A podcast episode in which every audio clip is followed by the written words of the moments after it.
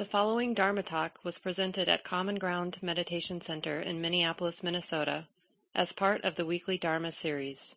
The speaker is Mark Nunberg, guiding teacher at Common Ground.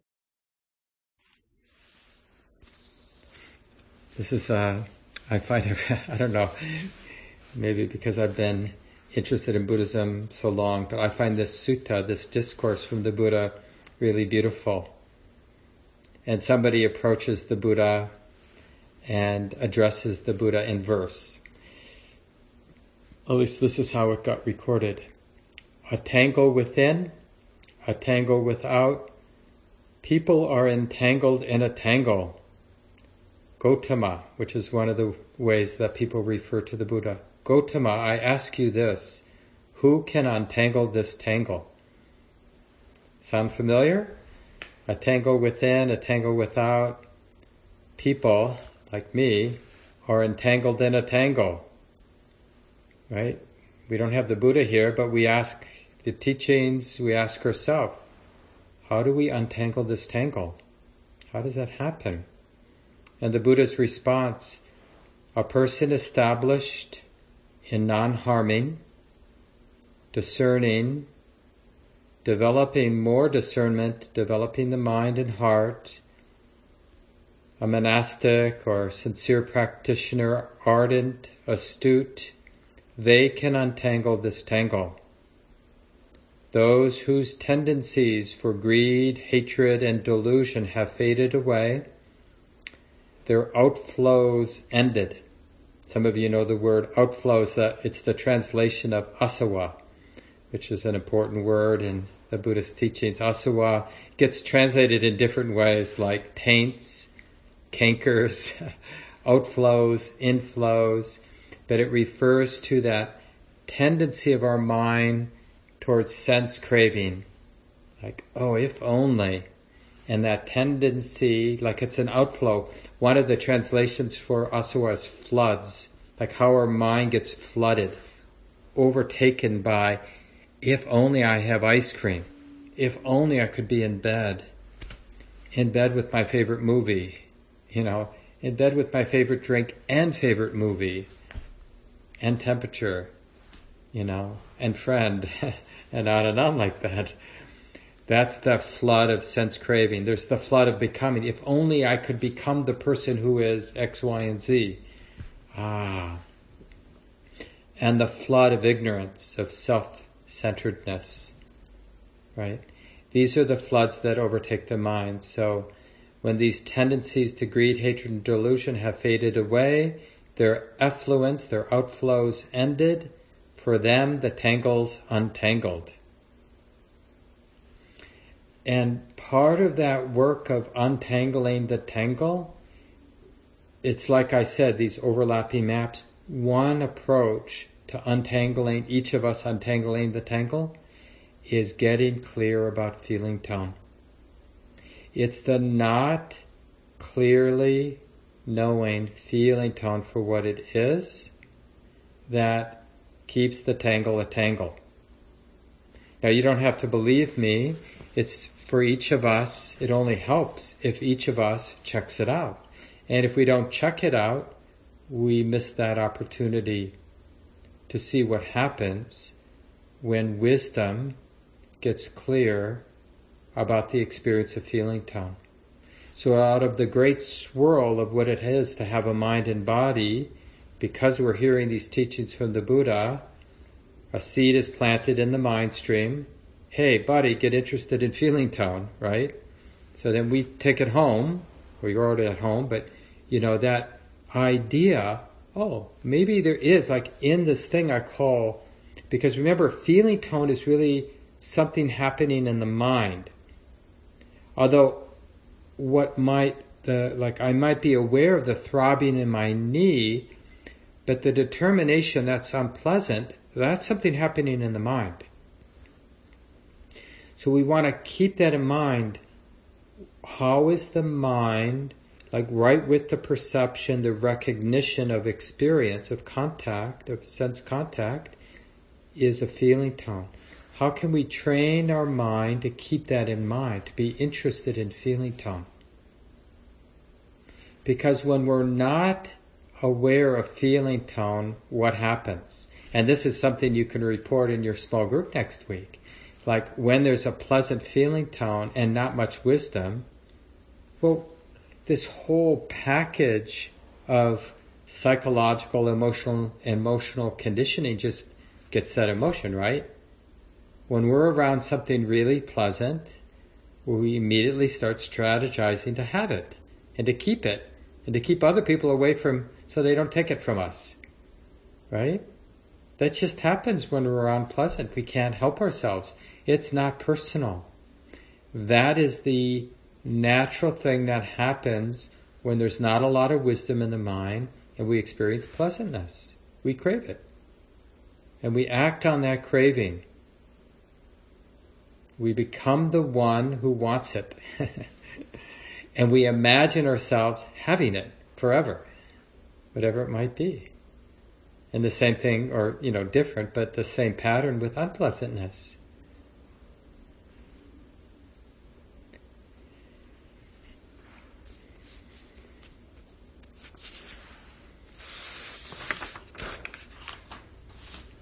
So Vedana is different than the emotion, which is more than not liking, you know, hatred, greed, delusion. These are sort of more the emotional tone, but it's really close, more closely aligned with the perception of the experience. And I mentioned, you know, the Buddha really makes a big deal out of feeling tone. So when the Buddha talked about mindfulness, he conveniently divided up like what you might want to get good at being mindful about.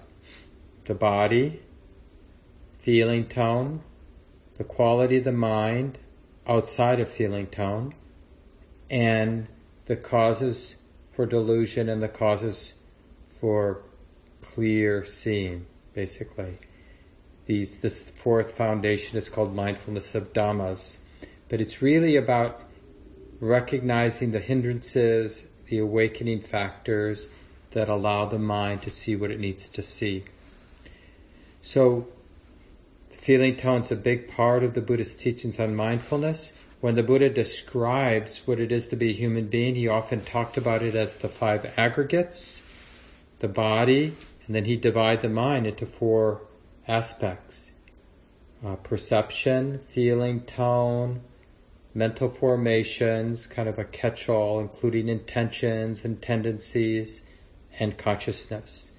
So, because you could divide the mind, mental activity in any number of ways, but it, um, the point I'm making is that he always highlighted feeling tone.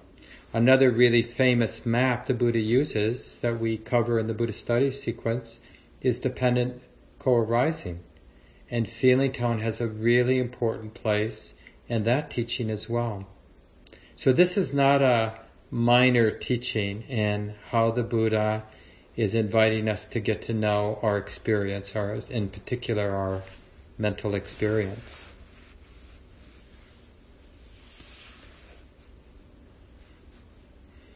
One of the things to explore this week as you're doing your practice at home, aware of the body, aware of hearing, aware of mental activity, and it gets clear that this experience that's showing up is unpleasant or pleasant or whatever it might be, well, like I mentioned, that sort of extra, that bonus question, if you have some clarity and some continuity of awareness, it's like a way to unhook.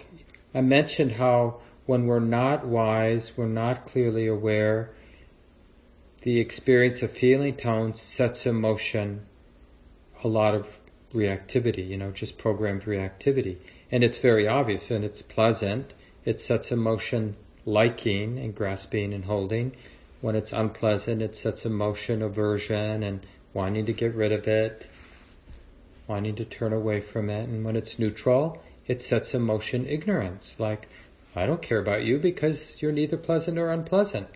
So I've just Mm, I'm going to pretend you're not even happening because you're not pleasant or unpleasant. And just on an animal level, we're strongly conditioned to only be that interested in what's pleasant or unpleasant. And so we can, the interesting thing is, is there a way to be aware of feeling tone that interrupts the pattern of going into reactivity? Because clearly we know, right? All of our, or if not all, almost all of our reactive patterns are really stressful. It's interesting, like when something really great is happening to us and we're really excited and really want it to happen, it's stressful. I had this insight as a young kid. I mean, like um, when we were about to go on a vacation, the family, like go camping or something when I was a kid, it's like I couldn't sleep the night before. I was like, and but I I had enough space in my mind to realize this is really terrible. Like wanting it to happen was really unpleasant. And I kind of knew that. And, and another place was around Christmas. It's like the excitement on Christmas Eve, you know, we opened the presents on Sunday, on the, on the morning, Christmas morning. And it was just like so unpleasant. And then as I got older, you know, sort of mid elementary age, third or fourth grade, it was like, I just knew so clearly that the, what I was going to get wasn't going to line up with my expectations or my desire.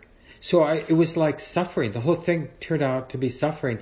And I, I had some like reflective awareness, like, this is torturous. You know, why do we go through this every year? Isn't there a better way to do this?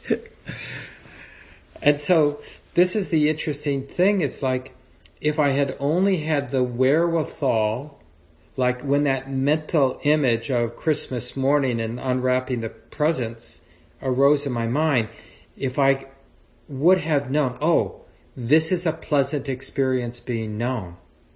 This is what it's like to know pleasantness. Can that be okay? Basically making peace with that awareness of pleasantness or the awareness of unpleasantness or the awareness of neutrality how does our life change when we've trained our mind to notice feeling tone, really discern it for what it actually is? Now that doesn't mean we get it what it is philosophically, but just know at, rather as a just a natural phenomena, mental phenomena. Oh, this is just feeling tone. The image that's sometimes used in the Buddhist tradition is those big bulls or oxen with the ring in the nose and a little child, probably one fifteenth of the weight of the animal, but they tie a rope, you know, around the ring and, uh, you know, a five year old kid can make the bull go wherever the kid wants the bull to go because that big, strong animal doesn't want to feel the tug this way or that way of the rope. And uh, the idea of that image is there's something about our lack of experience noticing feeling tone and really being there with that mental experience of pleasantness or unpleasantness, seeing it what it is, that keeps us trapped and led around by our habits of liking and not liking and ignoring neutral. And, and this is, you know, a really apt description of samsara, the endless cycles of suffering, because we haven't taken the time to get interested in this whole reactive cycle. That's basically, you know, we have a mind and body. This is our existential predicament. We're sensitive to the five physical senses. We're also sensitive to mental activity. That's a given for all of us, right? To some degree. I mean, some of us maybe can't see or can't hear, but basically we have bodily sensitivity, sensitivity to the mind, and just because of the way, now each of us differently, but each of us will experience a feeling tone with each sense experience, whether it's through the body or through the mind. And because we're not clearly discerning what that feeling tone is, all of my ancient conditioning around pleasantness and unpleasantness and neutrality just floods the mind, sweeps away the mind. And I'm the one who wants this or wants to get rid of that or is oblivious to all that neutral stuff. And on and on it goes. So we have sense contact, we have feeling, and we have reactivity basically. That's an ordinary human being. There's a sensitive mind that's sensitive to the five physical senses and sensitive to mental activity. With each sensitivity, with each sense experience, there's a feeling tone that triggers reactivity. Reactivity is just the next thing that we're aware of, you know, and that has a feeling tone and that triggers reactivity and you see how it goes round and round and round and basically never ends. So one of the, uh, this is really from the dependent origination teaching, one of the ways to cut, to interrupt these cycles of stress begetting stress is to train the mind to have enough stability of present moment awareness so that it can get interested in feeling tone. It changes things when we can notice that, yeah, like being intimate with that experience.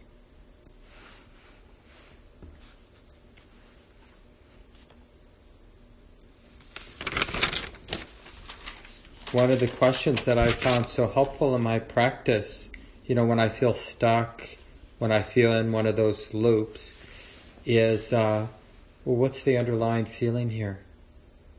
What's the underlying feeling here? And it's like, maybe initially like, I'll feel it in the body because the body tends to be a more concrete, easily aware, you know, we're more easily aware of something in the body. But then I might notice sort of the attitude in the mind about it. Well, what's the feeling tone of that? So it's not like a one-time question, but it's, it's like a shift in orientation, respecting what's worthy of respect. You know what's worthy of respect? The underlying feeling tone. Because although it doesn't get our attention, it drives so much of our habit energy. Right? So and there's nothing we can do about our habit energy right now because the tendencies of our mind are the tendencies of our mind. I mean, over time, they will change, but right now they're the way that they are. And so we have to sort of um, bring some light into the situation, see something that we're not in the habit of seeing, be aware of something we're not in the habit of being aware of, and that's feeling tone. And that the one of the things that um, I mentioned earlier, you know, don't don't interpret feeling tone as a kind of punishment. We have a the, one of the ways that we keep from investigating feeling tone is we make this wrong interpretation. When something is pleasant, unpleasant, or neutral, it just feels so personal. This is from uh, Venerable Analayo's book on the Satipatthana, the Buddha's teachings on mindfulness. He writes, just as it would be foolish to contend with the vicissitudes of the weather, one need not contend with the vicissitudes of feelings. Contemplating in this way, one becomes able to establish a growing degree of inner detachment with regard to feelings. A mindful observer of feelings, by the very fact of observation, no longer fully identifies with them and thereby begins to move beyond the conditioning and controlling power of the pleasure pain dichotomy. If we're not aware of feeling tone, then you can almost bet feeling tone is me. I'm feeling this. This is happening to me. This is my feeling, right? But the stability of wisdom awareness creates a whole nother relationship, the possibility of a whole nother relationship. You know, basically the relationship of non-attachment. It's a phenomena being known, but it's relatively subtle. And because things happen quickly and they're subtle, like I mentioned earlier, we tend to be the angry one when it's unpleasant, be the greedy one when it's pleasant, be the one ignoring when it's neutral. We just immediately become and identify with the reaction. And the other point that Venerable Analayo makes in this is, um, yeah, just how feeling tone really feeds our views about things.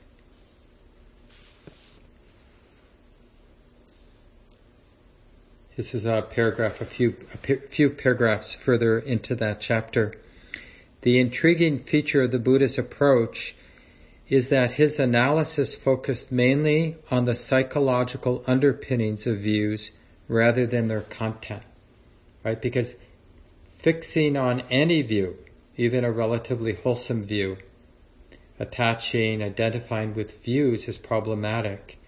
So the Buddha was interested in what makes views, opinions, beliefs, what makes them so sticky for our mind, where the mind fixes on them or holds to them.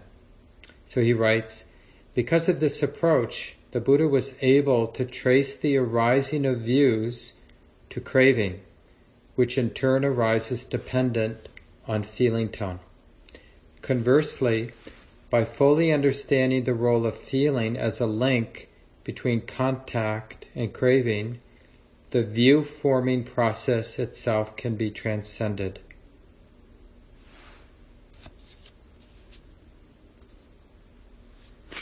So it's really understanding feeling tone really helps us get some space around our fixed views. You know, it's like if we have I just give you an example because, you know, for a lot of us, in moments at least, life has been tough. Just the social isolation and just the weirdness of COVID and spending so much time on Zoom and the fear and anxiety about getting sick and the loss of loved ones or feeling the pain of those who have been sick and so many other things that are moving these days around racial justice and economic insecurity and so many other things, right? So um, it's very easy for for us to either have the view, I'm so glad nothing bad is happening to me, you know, like, or this is too much, I can't take this anymore. And so we have a, a generalized pleasant experience, like we're above it all, We've got a nice home, lots of nice entertainments. Don't have to go out, don't want to go out, you know. Or, no, life is really hard. But it's interesting how if we're having a lot of unpleasantness, it really can support a fixed view. Life sucks. Right? Because interesting, when we really look carefully, we see that that fixed view, you know, I hate my life, or I hate this person or these people are bad. A lot of time these fixed views is a very inefficient strategy to deal with unpleasant experience or to deal with pleasant experience. Because we don't know how to just see pleasantness, unpleasantness, and neutrality for what it is in a funny way, in a weird way, but ways, a way that has so many consequences for more suffering, we use fixed views to manage the exposure to feeling tone. It would be so much better to learn how to be intimate, clearly aware of feeling tone for what it actually is. It's a pleasant experience being known. It's an unpleasant experience being known. This is one of the great benefits for uh, having a regular sitting practice where you sit for an hour or you sit for 30 minutes or whatever amount of time, come hell or high water. You just sit relaxed, relatively upright or whatever posture works for you. Walking, lying, sitting, standing. You put your time in. And then it's so, you know, inevitably there are going to be times when you have a headache, you have a knee ache, You're too cold, you're too hot, your body itches, you know, there's a fly in the room, a mosquito in the room, you have indigestion, you have to pee, you know, whatever it might be. Or it's like really pleasant, perfect temperature, nice sounds of birds. And to really see that, oh, here's the pleasantness, but I can just be with the pleasantness. There's a choice of the pleasantness leading to that whole package of wanting, being the one who wants, being the one who will be happy if you, if I have it, or the unpleasant triggering that whole package of, you know, reactivity of aversion. But there's this option and you can start exploring it this week in your sitting or in your formal practice. And then um, also throughout the rest of the day, you know, whenever there's a clearly pleasant, unpleasant, or neutral experience, realize that this is the thing that unhooks is like this option to be intimate, clearly aware, clearly comprehending. Oh, what's the underlying feeling? Oh, this is the underlying feeling tone here. It's this way. So that verbal question, you know, that I mentioned that I use, it's really just a surrogate for curiosity. So it's in a way initially you might need something like that to prompt because it's not the habit for the mind to be interested in feeling tone. Because it's subtle and because very quickly the reactive pattern has been triggered in, that's very seductive to identify with. And then we're kind of off to the races with that. One of the things that I'll uh, put in that email later tomorrow afternoon when I send it out is a section from Bhikkhu Bodhi's book. He's this uh, person that I mentioned earlier, uh, Western Buddhist monk and very um, wonderful translator. And he has a wonderful little book that I recommend people uh, really digging into early Buddhist practice get. It's called The Noble Eightfold Path, and you can download it online for free. You can also buy the book if you want the paper copy. But he has a chapter or a section in a chapter on mindfulness, on mindfulness of feeling tone. I just want to read a little bit because it's a nice summary. Um, so in that section on mindfulness of feeling tone, Bhikkhu Bodhi writes, feeling acquires special importance as an object of contemplation because it is feeling that usually triggers the latent defilements into activity.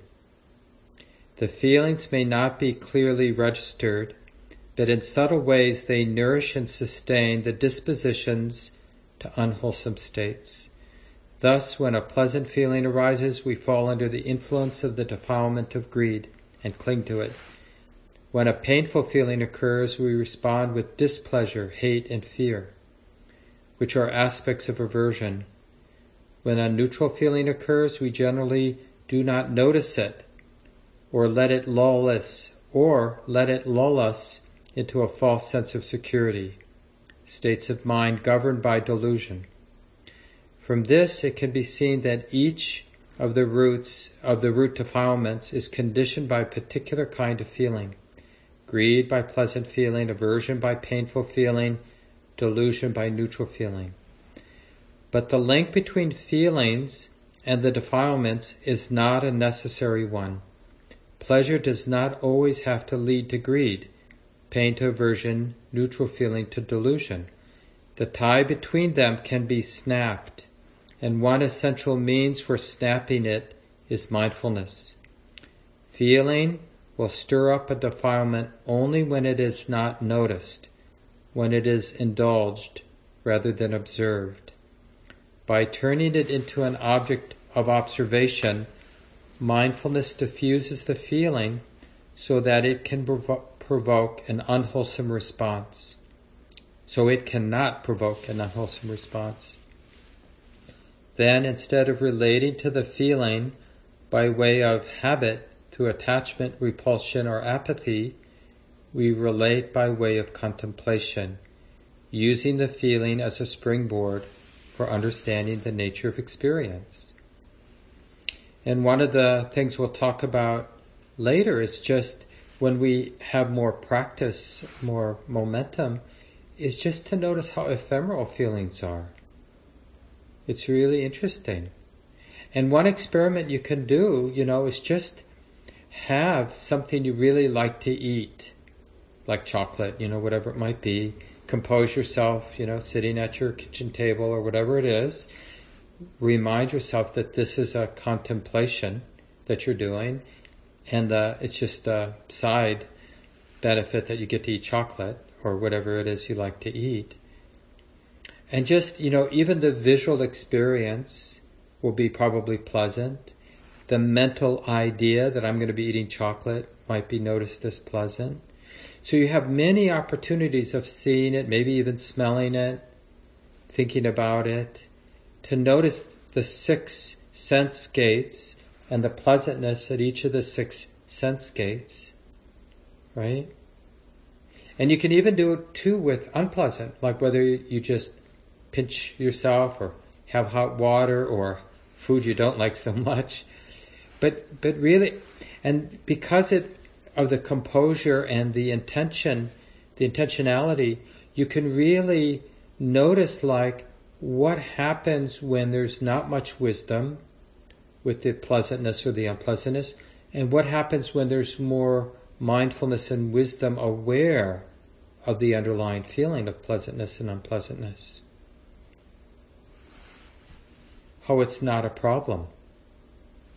They did, you know, they'd done these experiments where they, uh, I can't remember too much of the details, but basically, probably college students, you know, at a coming to some psychology department, and they'd have the students, they'd put their hands in hot water that, you know, or no, it was cold water, that's right, really cold water, water. So it wasn't dangerous so much, but unpleasant, as you know. To put your hand in really icy water is, is really unpleasant after a while. And they divided the group up randomly, and some people were not told anything, they just to do it. And then they do a survey afterwards, like, how painful was that? And some people were told to um, try to distract yourself, second group. So one group told, you know, just put your hand in the water. Other group said, yeah, when you put your hand in the water, distract yourself. Think about something else. And then the third group was put your hand in the water and be aware of what that feels like. Something like that. And, you know, it's a simple experiment. And they found that the people that were uh, invited to feel it didn't report as much pain as the other two groups.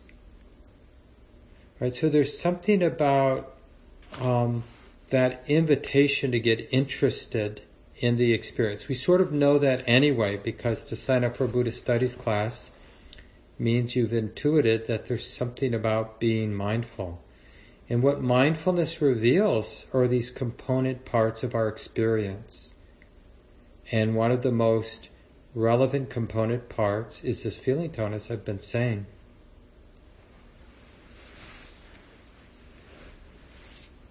Here's a little bit more before we end tonight from Bhikkhu Bodhi's uh, chapter.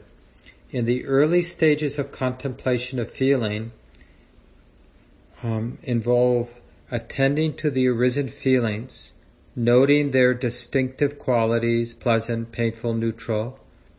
The feeling is noted without identifying with it, just feeling tone being known.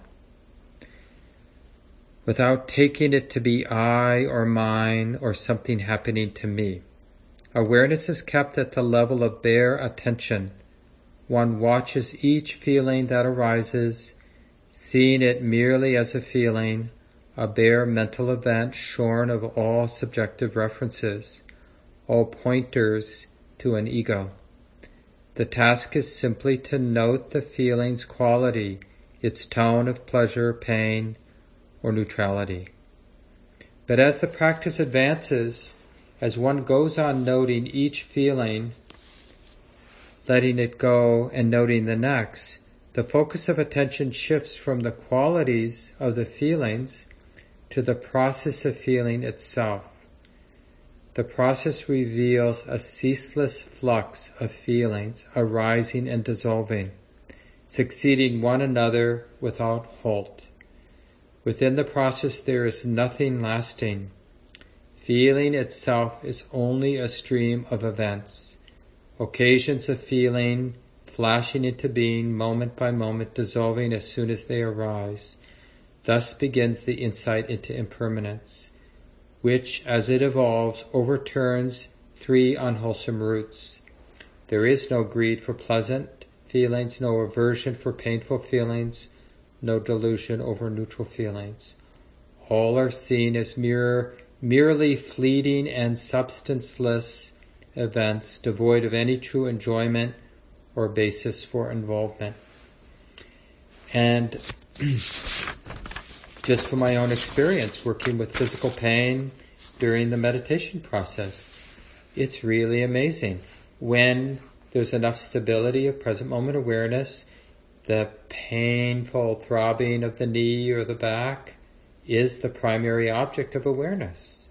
And then the mind learns to uh, highlight the painful feeling tone itself. Simply because actually it's the most relevant thing. In a way, that's what attention wants to go to if it knows, oh yeah, this is what's relevant. And that it's really hard to get from like Bhikkhu Bodhi's very clear description it really points to like seeing what feeling tone is it isn't like the superficial perception or understanding of feeling tone is it's something solid. This headache is painful. And it's like because it's infused with a sense of a me experiencing this substantial painful feeling, it appears to us to be unbearable, deserving of aversion. It would be crazy not to be aversive. But when we take the time to see feeling tone for what it is, it's it's more like a, a thin veneer of unpleasantness. But as we get to know what unpleasantness is more closely, it's not the problem that we superficially presumed it was. And that's something experiential. Like we actually see that feeling tone, like pain, painful experience, isn't a problem. And that's really important to see this because there will be times as a human being when we're going to be experiencing painful emotions, painful sensations, painful sounds, painful sights, painful tastes. Don't know how we could avoid it as a human being. And if we don't have any understanding about what unpleasant experience actually is, then we will identify with that habit of being somebody, being a person who is oppressed by the unpleasantness. And that will be our reality. We will be the person haunted or hunted by the unpleasantness. That will be the reality we inhabit. So there's a, we can create some other options for ourselves, not just around unpleasantness, but around pleasantness and neutrality as well.